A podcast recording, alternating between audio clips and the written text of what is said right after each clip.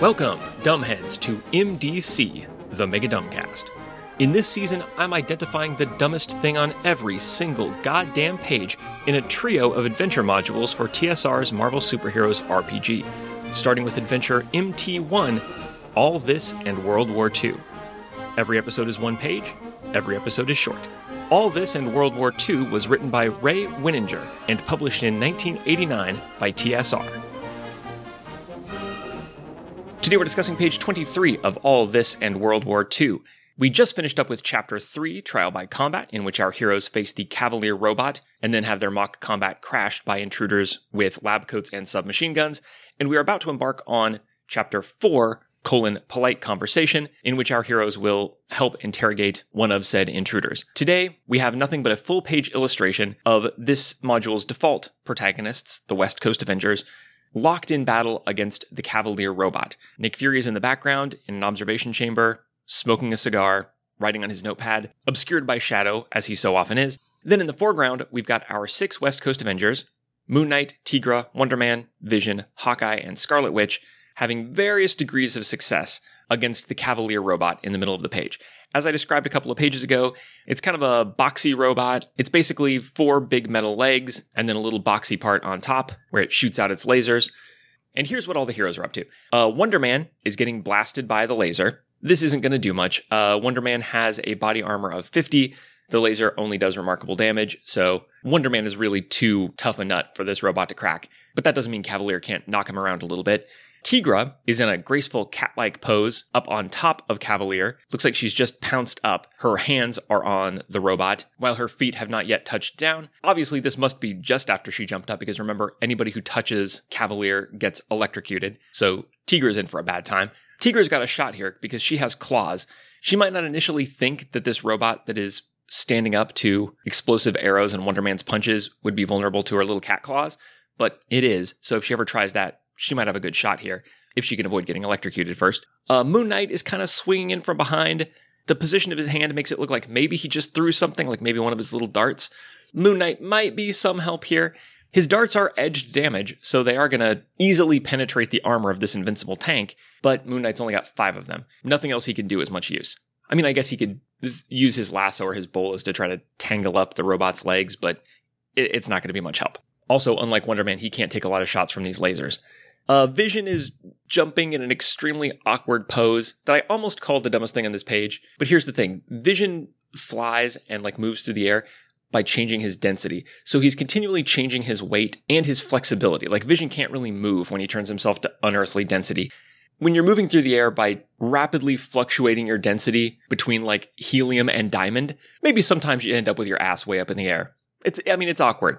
Fluctuating balloon physics is not a forgiving means of air propulsion. Hawkeye is on the ground shooting an arrow, because what the fuck else is he going to do? Hawkeye's going to have to do some experimentation to figure out which of his arrows will work against this thing.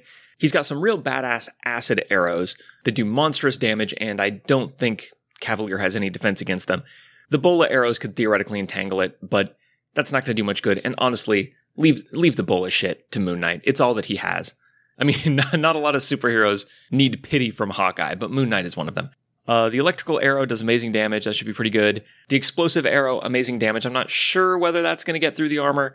Net arrow might be strong enough to tangle this thing up. Tear gas, no use. Thermal, no use. Vibration arrow. I think I would need more details on the vibration arrow. But honestly, if Hawkeye just thinks of shooting arrows, that would probably be the most effective and efficient thing to do here. And then Scarlet Witch is here, and your guess is as good as mine what Scarlet Witch is doing. She's making some kind of motion at Cavalier, apparently causing it some kind of misfortune. I have no idea. Maybe the misfortune she's causing it is what we see in the background, which is the intruders in lab coats entering the main testing floor. That would be a misfortune indeed, because these gun-wielding intruders pose at least as much of a threat to the Cavalier as the superheroes do. I've been trying to avoid spoilers, but I have to spoil you to the tune of 2 pages here to explain the dumbest thing on this page. The intruders into the lab, if you hadn't guessed, are the Blautote Kommandos that we talked about back in the NPCs section. I'm still not going to give you any details on what that means. That'll come in a couple of days, but those are their stats. And you'll recall I had a real problem with those Blautote Kommandos because they crossed the line that must never be crossed. Their stats are better than one of the superheroes on the West Coast Avengers, namely Mockingbird. This page, with the superheroes locked in combat with Cavalier and the gunmen tiny in the background just running in the door, really shows how the horrible design of Cavalier and the overblown stats of the Blautote Kommandos combined to make a very silly tactical situation. So we just did a little rundown of all the different superheroes and how much luck they're likely to have against Cavalier. Pretty much a range from Moon Knight, who's got 5 shots with lawn darts and then he's out, essentially, all the way up to, I would say, Vision and Wonder Man at the top end, neither of whom have much to worry about from any of the armaments on Cavalier, and both of whom have attack forms that will eventually whittle it down. But that's 2 members of the team. Hawkeye's going to do okay on damage if he uses the right arrows, but if he gets hit 3 times, he's dead, or rather knocked out by these non-lethal lasers. And Scarlet Witch is kind of a wild card, but she's even more fragile. My point is that a couple of these heroes are going to be great against Cavalier, but it's only a couple of them. And they're not going to be as effective as you would think because they're matching strength to strength. Wonder Man has unearthly strength. That's a rating of 100. But he's going to be punching through remarkable 30 armor, so it's going to take a while. But 2 rounds into this combat, the Blautote Kommandos come in.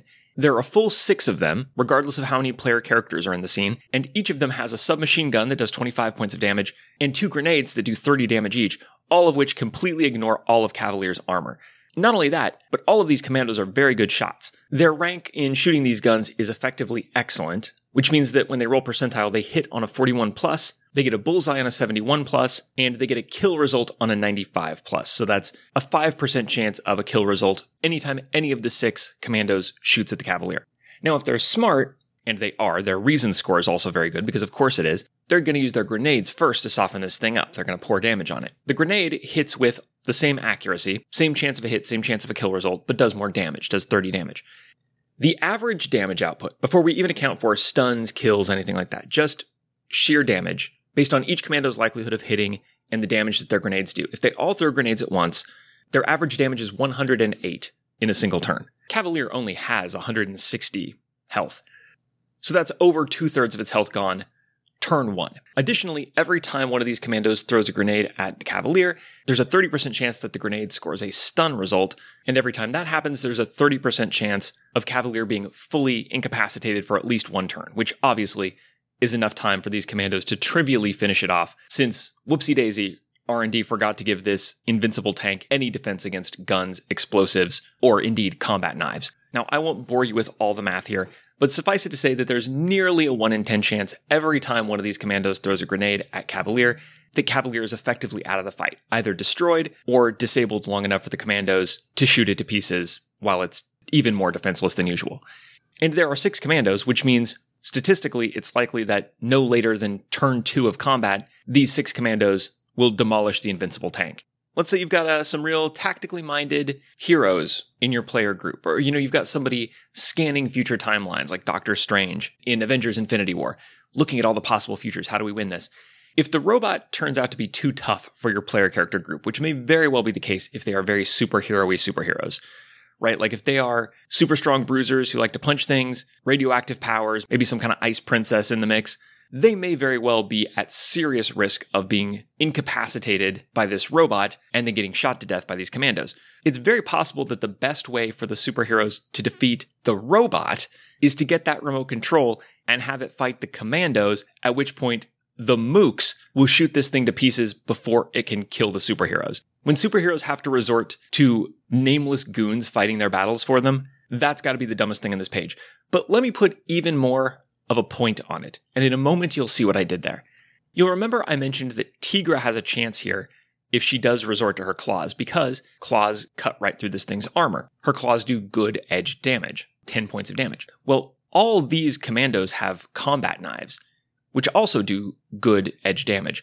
But the commandos are equally good fighters as Tigra, the superhero, the tiger woman, and they've got the military talent, which I would interpret to mean that they get a +1 column shift with military weapons, including military knives, which means their effective fighting ability should be remarkable, better than Tigra's, with these knives, meaning these men with knives are better equipped to take down this robot than Tigra is with her claws, and there are 6 of them. Whereas, assuming Hawkeye left his regular arrows at home, as he often does, the superhero team's edged weapon resources consist of 1 tiger woman worth of claws and 5 lawn darts. If we had a survival situation, let's say it was a hard-fought battle, the commandos used a lot of their grenades, against the superheroes, against base security. Dice didn't go the heroes' way. We ended up in a long pitched battle on the main testing floor. Fury got taken out, the heroes got taken out, and it finally ended up in a standoff between, let's say, Cavalier and the Commandos, and the Commandos were out of grenades, and let's even say no guns. Their guns have either been broken by Scarlet Witch or thrown out of reach, or they're out of ammo. Let's even assume Cavalier has taken no damage. Based on their average damage output and the fact that every turn that one of these Commandos lunges at the tank with a knife, it has better than a 1 in 10 chance of incapacitating it. Even if Cavalier manages to take out one Commando per turn with its lasers, which is pretty unlikely, I think within 2 turns, these Commandos can stab this tank to death.